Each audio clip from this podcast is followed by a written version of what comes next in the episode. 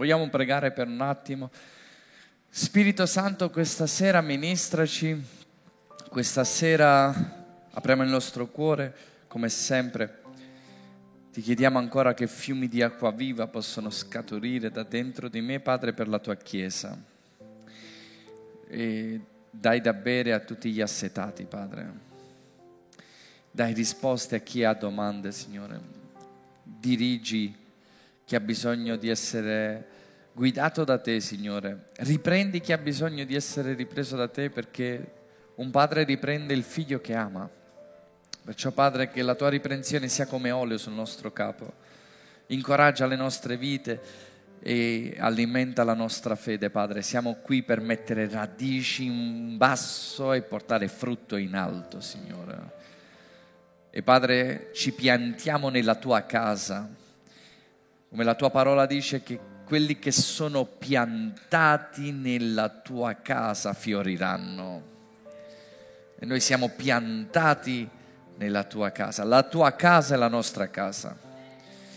Perciò ti ringraziamo, Padre, che questa sera le nostre radici si stendono ancora di più verso il fiume che non si secca mai, che è sempre a disposizione per noi nel nome di Gesù. Amen.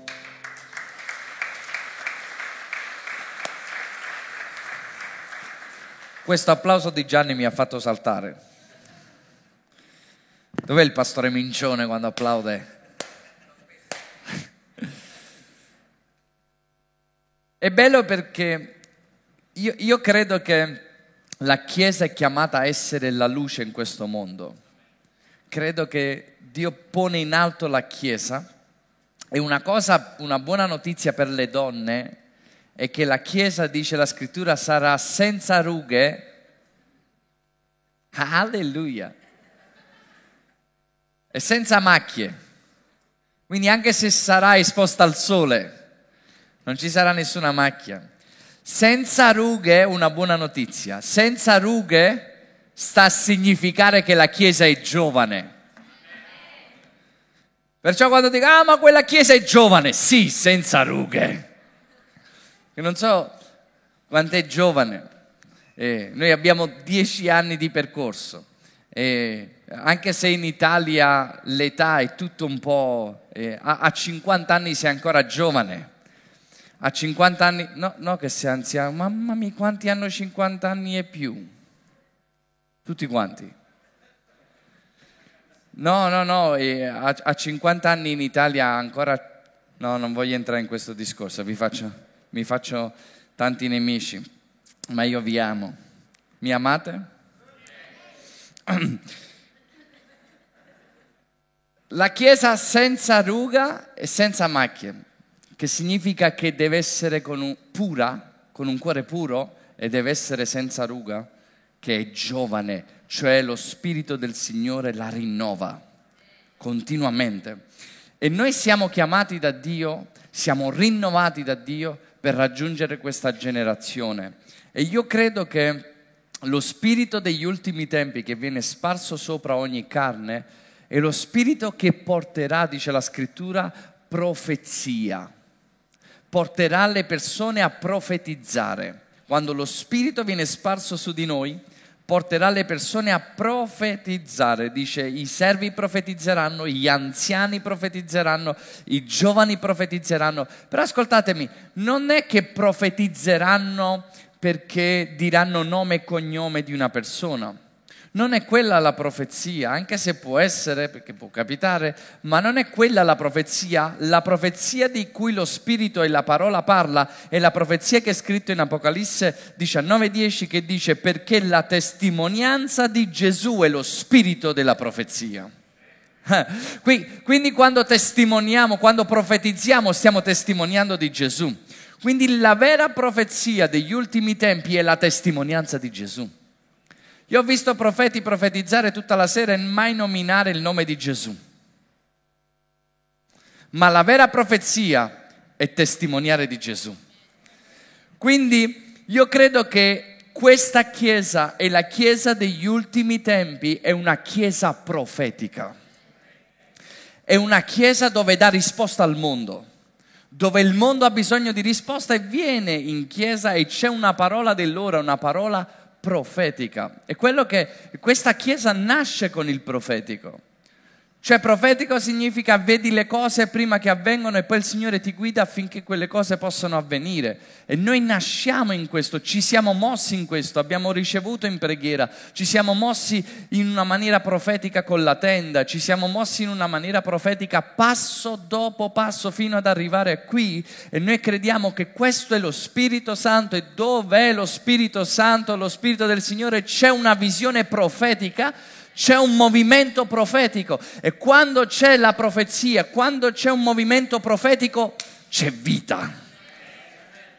Perché non c'è niente di più bello di vivere il movimento profetico. La religione prende la carne e la, ne fa scrittura. La relazione prende la scrittura e ne fa carne.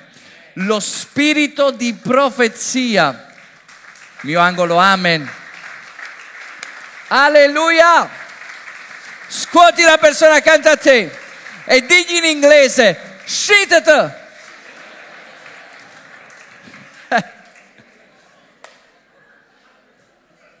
Sei andata a mare e ti stavi e mo...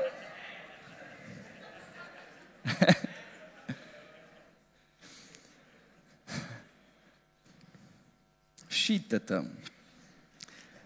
Dove c'è lo spirito di profezia c'è vita e la Chiesa, quello che il Signore mi ha detto, mi ha detto Umberto, la Chiesa degli ultimi tempi è una Chiesa profetica, lo spirito sarà sparso e la Chiesa sarà profetica. Quindi la mia chiesa, richiesta al Signore è stata questa, come possiamo camminare in uno spirito profetico? Come posso? Perché io posso spegnere lo spirito profetico nella mia vita. E ditemi la verità, quando noi sentiamo lo spirito profetico, quando noi sentiamo sogni e visioni dello Spirito Santo, quando noi vediamo che Dio ha piani per la nostra casa, quando noi vediamo che Dio ha piani per i nostri figli, quando noi vediamo le promesse da lontano, la vita è dentro di noi.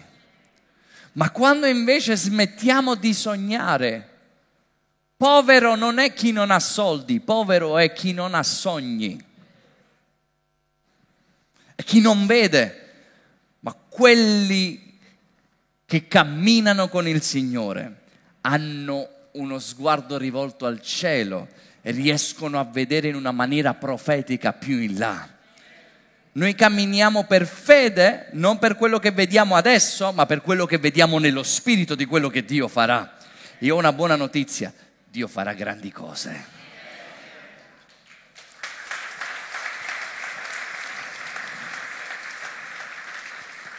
E la mia domanda al Signore di notte, che il Signore mi ha svegliato, e io ho detto, Signore, tu non sai che qua si dorme? A quest'ora? E il Signore mi ha detto, tu non sai che io non so né che non dorme? Non dormo? Non dorme? Signore, tu non dorme? No, no, non sai che qua si dorme? Io non so né che non dormo. Fammi un po' di compagnia. Ok, Signore, come facciamo a camminare nello spirito profetico? E il Signore mi ha detto, i miei amici cammineranno nello spirito profetico. Coloro che sono miei amici. Wow. Io ho detto, Signore, voglio essere un tuo amico. Voglio essere un tuo amico. Il titolo di questo messaggio è Un amico di Dio. Giovanni 15:15 15 dice così.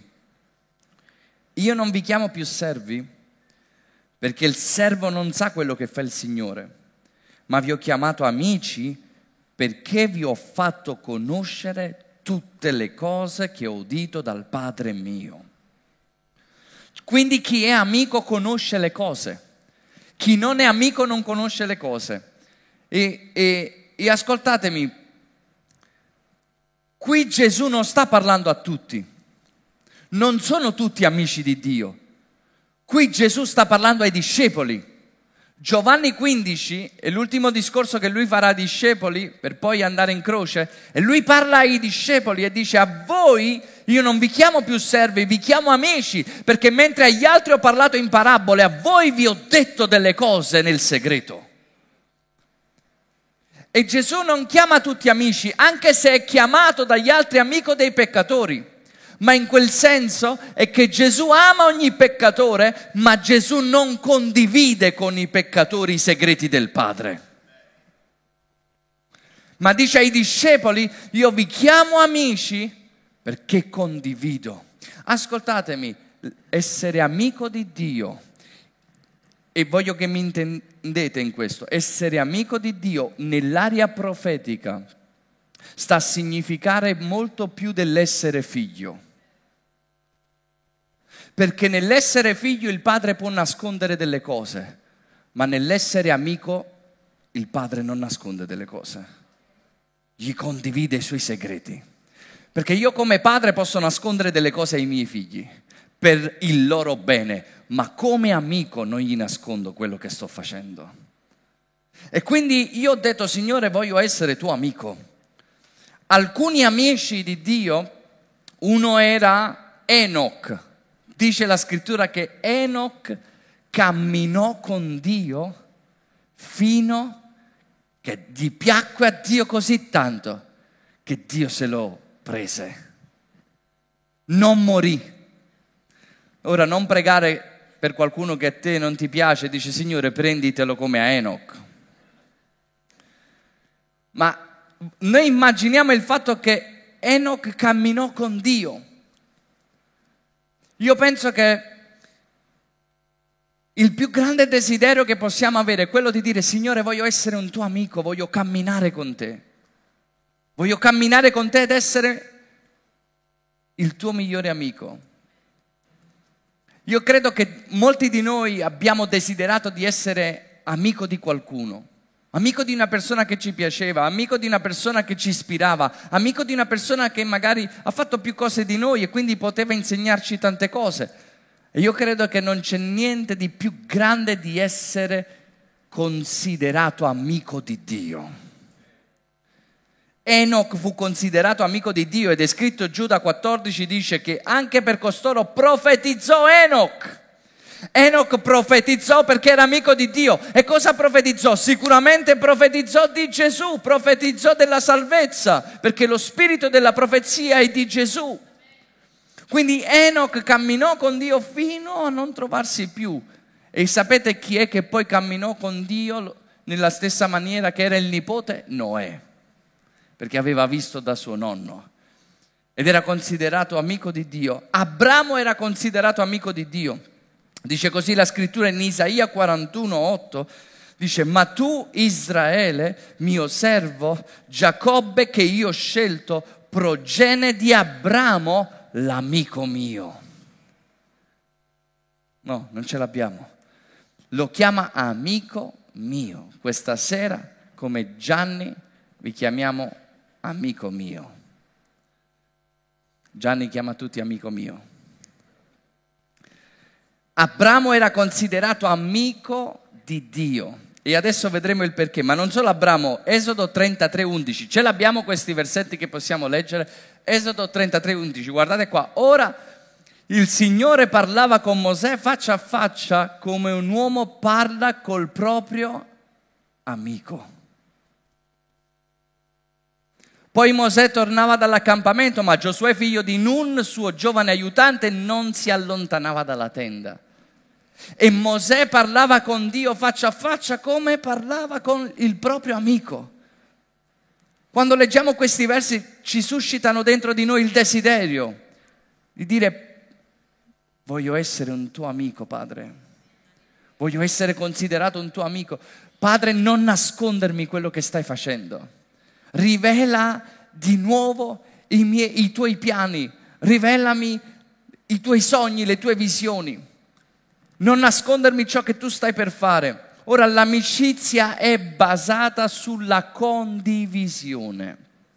Se non c'è condivisione non c'è amicizia, ma se c'è condivisione c'è amicizia.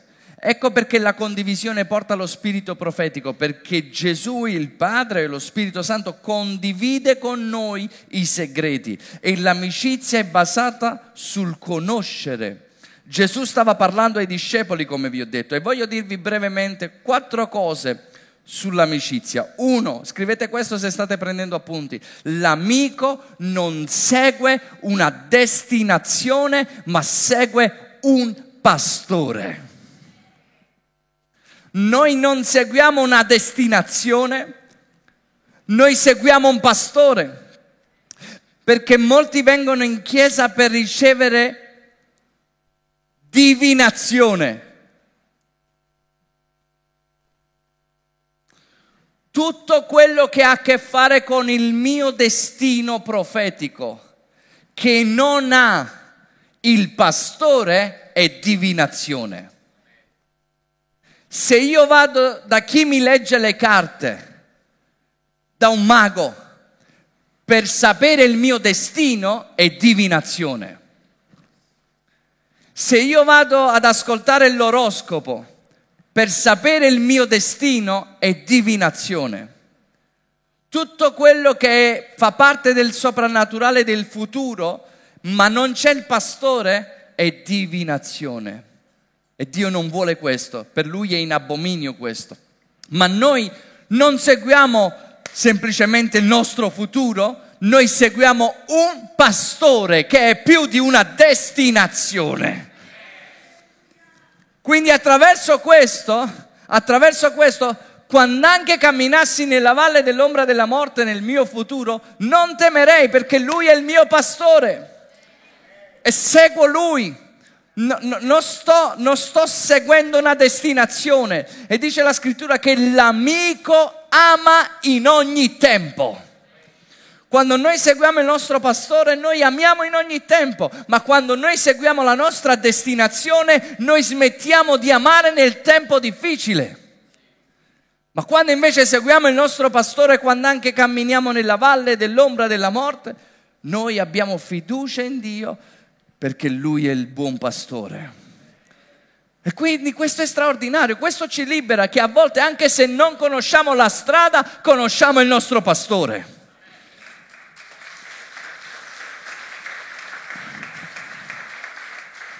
Quindi non devo ricercare la divinazione nella mia vita, ma devo cercare il mio pastore. E il pastore vede più lontano, il pastore mi dà visione e il pastore mi, mi, mi guida per sentieri di giustizia per amore del suo nome. Quindi a volte lui mi mostra delle cose e io cammino seguendo il pastore, a volte lui non me le mostra delle cose, ma la mia fede è sempre in lui e dice la scrittura, egli guiderà i passi dell'onesto continuamente.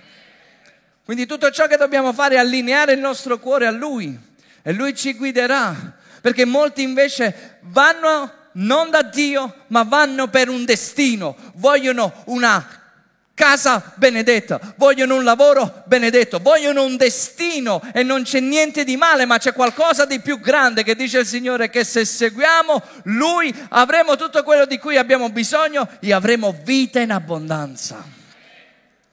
Perciò noi seguiamo un pastore e non una destinazione. Sapete qual è stato l'errore di Saul?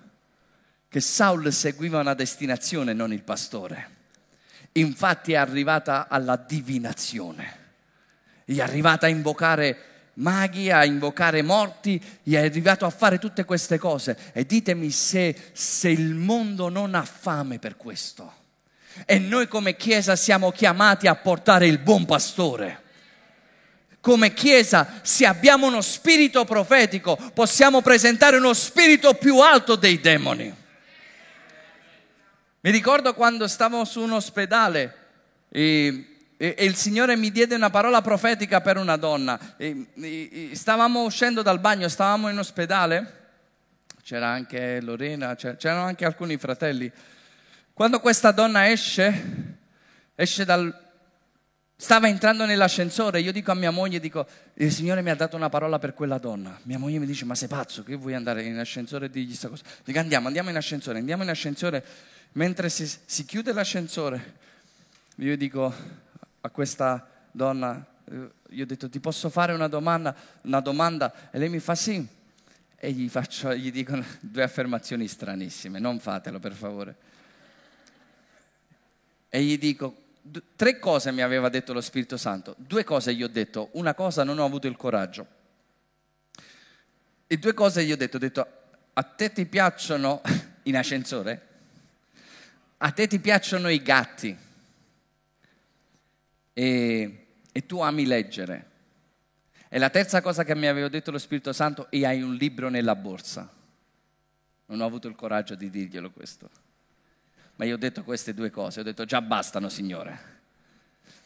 E lei, mentre si apriva la porta, mentre si apriva la porta, rimane, dice perché mi stai dicendo queste cose? Perché e, e, e, aveva bloccato la porta, io dovevo uscire, qualcuno doveva andare da un altro piano io ho detto guarda, ascoltami, io mi fermo al secondo piano, se vuoi sapere perché vieni al secondo piano. Lei sale giù, poi dopo cinque minuti viene e dice perché mi hai detto queste cose? Ho detto vabbè, ha un senso quello che ti ho detto? Dice sì, io ho 13 gatti, in questa settimana mi sono morti 7 gatti. Beh, una cosa un po' particolare. E dice, sì, mi piace leggere, addirittura un libro nella borsa.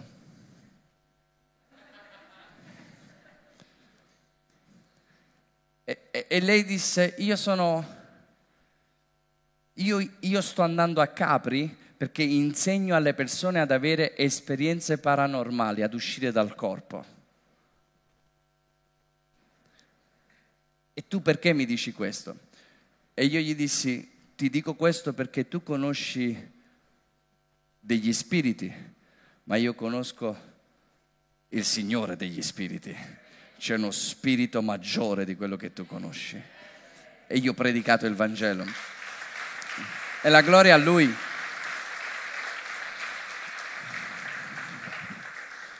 Questo come può avvenire? Attraverso lo Spirito Santo che è su di noi negli ultimi tempi. Attraverso profezia, ma che poi porta a Gesù. E noi dobbiamo portare le persone a Gesù.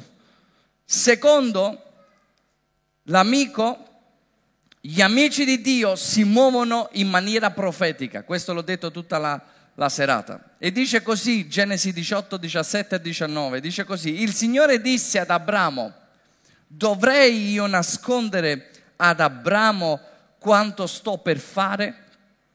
Dato che Abramo deve diventare una nazione grande, e potente, e lui saranno benedette tutte le nazioni della terra.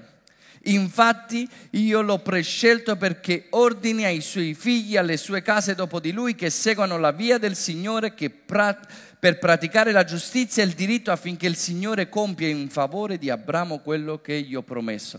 Cioè in pratica Dio stava andando a vedere il peccato a Sodoma e Gomorra e dice se è vero, ma io celerò ad Abramo ciò che sto per fare, perché Abramo era considerato amico di Dio. E quando la Chiesa è considerata amica di Dio, addirittura può intercedere per le cose che stanno avvenendo e può cambiare le situazioni. E noi come Chiesa ci dobbiamo muovere in uno spirito profetico. Gli amici di Dio si muovono in uno spirito profetico. Dice la scrittura in Amos 3:7 dice poiché il Signore Dio non fa nulla senza rivelare il suo segreto ai suoi servi, ai profeti. Lui agli amici gli condivide quello che sta per fare. Quanti questa sera dicono con me, Signore, condividi quello che stai per fare? Noi, noi, vogliamo avere la tua parola negli ultimi tempi, vogliamo avere la tua parola profetica. Noi non vogliamo una religione, noi non vogliamo delle regole, noi vogliamo che tu possa parlare dal cielo e avere una parola dell'ora per questo mondo che perisce e che non conosce ancora te. E che ha bisogno di sentire il Dio che parla. E se noi stiamo zitti, chi parlerà? E se noi non andiamo, chi andrà? Perché Dio ha mandato noi, ma non è andato per farci portare una lettera che uccide, ma ci ha, ci ha mandati per farci portare lo spirito che vivifica, lo spirito che risuscita, lo spirito che dà vita. E l'amico parla in maniera e vede in maniera profetica. Sapete una cosa? Pensavo a Eli. Eli era un profeta di Dio che perse la sua chiamata profetica. Egli era un profeta di Dio che perse la parola profetica. Ora immaginate questo, nella stessa casa e Dio non gli parla più a Eli, ma parla a un giovane chiamato Samuele. E io mi sono detto, io non vorrei stare nei panni di Eli, perché se tu devi parlare a qualcuno nella casa, io vorrei che tu parlassi con me. Non vorrei che tu parlassi con qualcun altro perché, perché Eli aveva perso la sua amicizia con Dio. E sapete perché Eli aveva perso la sua amicizia con Dio? Perché metteva i figli al primo posto anziché Dio, perché non ascoltava più Dio. E allora Dio sai che dice? Tu non mi ascolti, tu fai cadere a terra le parole, tu dai priorità ai tuoi figli, non posso condividere più con te. Ma sveglia un giovane e gli dice ho bisogno di dirti quello che sto per fare. Perché questo giovane non lasciava cadere a terra nessuna delle parole di Dio.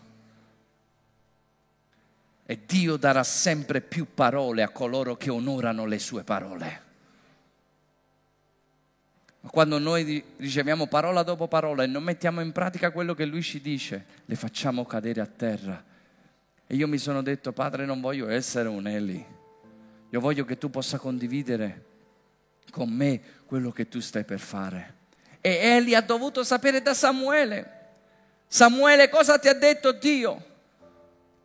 E Dio disse, io dirò, farò delle cose che faranno tremare Israele. Sapete una cosa, Chiesa amata? Dio ancora ha delle parole che possono scuotere questa nazione. Quando Dio vuole toccare una nazione, tocca una bocca, tocca degli uomini che non cadono a compromesso, ma che hanno una parola profetica. E ascoltatemi, una parola profetica non è il nome e cognome, la data di nascita, ma è la testimonianza di Gesù Cristo e sarà predicato Gesù come mai prima.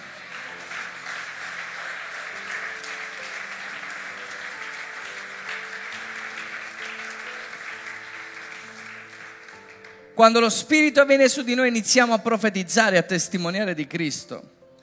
Ora gli amici si muovono nel profetico, Terzo, l'amico ha fede per ricevere quando chiede aiuto. Gesù ne ha parlato e ha detto chiunque va da un amico, se questo amico non ha tempo, se questo amico sta dormendo, se questo amico non può e gli dice no, vattene, già sto dormendo, ho messo i miei figli a dormire, dice se è amico, io ti dico che l'amico si alzerà e gli darà una mano. E questa è la nostra fiducia che quando noi siamo amici di Dio, Dio ci darà una mano. L'amico ha fede che Dio si prende cura, l'amico ha fede che Dio gli darà una mano, l'amico ha fede e quindi bussa, è quello che ha fatto Abramo, ha bussato, ha interceduto, aveva fede e Dio è intervenuto.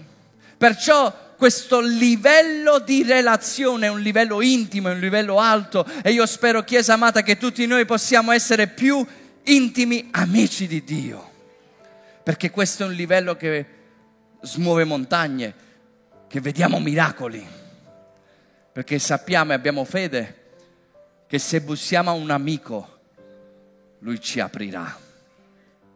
E se gli chiediamo qualcosa a un amico, lui lo farà. C'è una fede tremenda nel credere che Dio è nostro amico. E concludo con il quarto punto, l'amico riceve aiuto da Dio. Dice così, sapete, c'è una persona nel Nuovo Testamento che viene considerata amica di Gesù, amico di Gesù. Quanti lo conoscono? Lazzaro.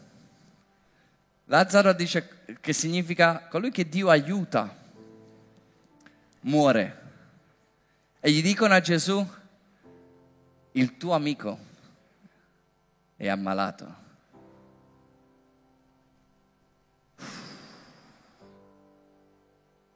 Voglio essere amico di Gesù quando mi trovo nei guai. Voglio essere considerato amico di Gesù quando, quando le cose non vanno proprio bene, perché quando sei amico di Gesù qualcosa succede. E Lazzaro era considerato amico di Gesù e Gesù, voi sapete, non va quando lui è ammalato, ma va quando lui è morto e Gesù lo resuscita, perché Dio viene in soccorso ai suoi amici. Dio viene in aiuto ai suoi amici. E io voglio essere amico del Signore, non per essere aiutato, ma perché lo amiamo con tutto noi stessi e perché Lui ci ha amato come mai nessuno. Ora concludiamo. Come posso essere amico di Dio? Quanti lo vogliono sapere? Concludiamo velocemente con questi due punti. Il primo, per essere amico di Dio, dobbiamo obbedire a quello che Lui dice. Dice così Giovanni 15, 13 e 14. Nessuno ha amore più grande de, di, di quello di dare la sua vita per i suoi amici. Voi siete miei amici se fate le cose che vi comando.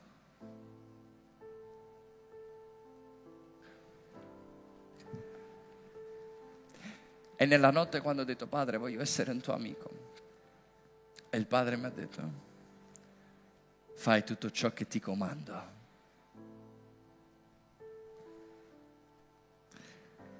Voi sarete miei amici se fate le cose che vi comando. Sapete quando Gesù chiama a Giuda amico, non lo chiama amico, lo chiama compagno, è una parola distante, è una parola lontana, non è una parola di intimo amico, ma gli dice compagno perché sei venuto? È la stessa parola di quando Gesù racconta della parabola delle nozze ed è entrato un uomo che non doveva entrare con dei vestiti che non erano delle nozze e, e la scrittura dice amico come sei entrato qui? È la stessa parola, cioè compagno come sei entrato qui? Non era amico intimo di Gesù. E infatti l'amico intimo, ascoltatemi, ha lo spirito profetico. Colui che era sul petto di Gesù era l'amico intimo di Gesù e colui che gli è stata rivelata l'Apocalisse, la rivelazione degli ultimi tempi. Perché l'amico di Gesù conosce le cose prima. Chi è colui che ti tradirà? Pietro era un amico, ma ha chiesto a un altro amico. Ha chiesto a colui che gli era più vicino. Io non so se tu desideri e consideri l'amicizia di Dio la cosa più grande, una delle cose più grandi. Ma io credo che ci sono alcuni in mezzo a noi che lo desiderano veramente con tutto il cuore, di avere questa amicizia con Dio più di ogni altra cosa. Primo, di ubbidire al Signore, secondo, per essere amico, dice la scrittura in Giacomo 2,23, dice così fu adempiuta la scrittura che dice Abramo credette a Dio e ciò gli fu messo in conto di giustizia e fu chiamato amico di Dio. Per essere amico di Dio, ubbidirgli e credere in Lui, avere fede in Lui. Dice la scrittura in Ebrei 11,6 che senza fede è impossibile piacere a Dio. Ma chi si accosta a Dio deve credere che Lui è. Quindi Abramo credette e questa fede ha fatto sì che lui diventasse l'amico di Dio. Infatti nessuno vorrebbe un amico che non crede in lui. Nessuno di noi qua vuole un amico che non crede in noi. Ma quando invece ha fede una persona, glorifica il nome del Signore, lo innalza e questo piace tanto al Signore, non ha a che fare con l'amore, ma ha a che fare con il piacere, ha a che fare con la fiducia. Tu credi che io lo posso fare, Abramo? Quando Abramo ha dato Isacco su quell'altare, dice tu credi che io posso resuscitare? Allora tu conoscerai Geova Jaire. Se tu credi, tu lo vedrai. E Abramo credette e Dio glielo mise in conto di giustizia e fu chiamato amico di Dio poiché tu credi, sarai chiamato mio amico. Se tu credi, sarai chiamato mio amico. Credi. Non ti ho detto che se credi vedrai la gloria di Dio. Credi solamente. Ubbidiamo alla sua parola, ubbidiamo a quello che lui ci dice e crediamo a quello che lui ci dice perché la stessa parola susciterà in noi la fede E Dio farà grandi cose e Dio inizierà a parlarci nei sogni e visioni e Dio riaccenderà i sogni per gli anziani e Dio riaccenderà visioni per i giovani. Dio riaccenderà quella fiamma, quella guida profetica, quel cammino divino, quel cammino potente che la Chiesa avanza come un esercito, come luce e come parola profetica che viene da parte di Dio perché Dio sta parlando ancora oggi. E a chi lo rivelerà? Ai suoi amici, ai suoi amici. Quanti vogliono questa sera dire Signore, voglio essere un tuo amico? Se tu lo desideri, alziamoci all'impiedi, Chiesa amata.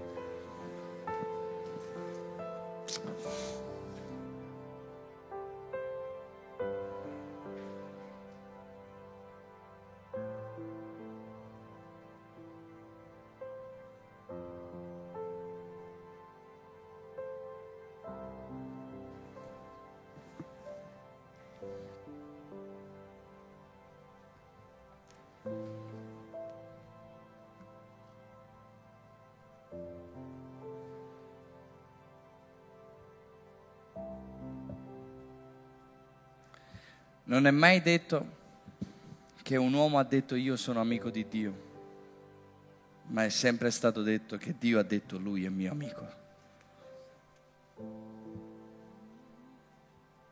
Forse io non posso dirlo questa sera, sono amico di Dio. Forse tu non lo puoi dire.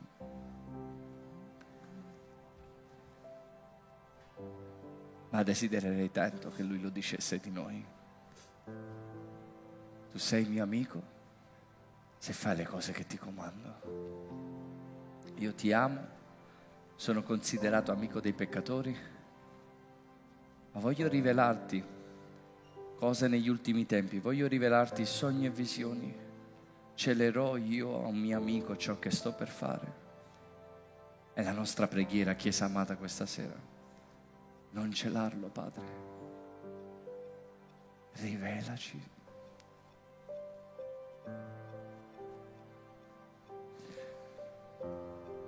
Rivelaci la tua parola, la parola dell'ora. Se possiamo fare il canto, vogliamo ascoltare la tua voce. Rivelaci la parola dell'ora. Rivelaci sogni e visioni.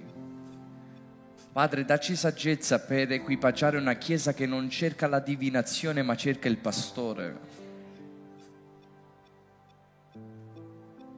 Dacci saggezza per equipaggiare la tua Chiesa, Padre, e portare alla statura di Cristo ogni membro, Padre, del tuo corpo, affinché possiamo essere il tuo corpo sulla terra, che si muove ancora, che fa miracoli e che raggiunge ogni persona che tu hai stabilito in questo tempo, Padre.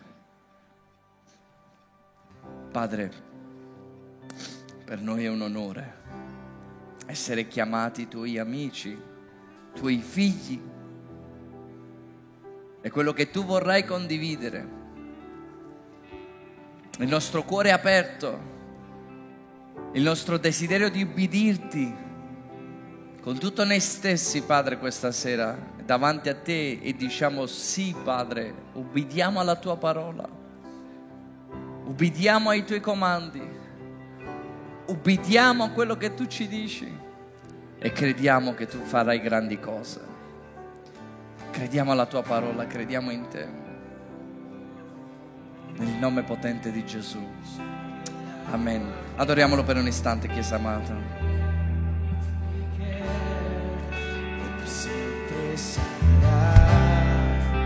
Vogliamo ascoltare il suono della tua voce.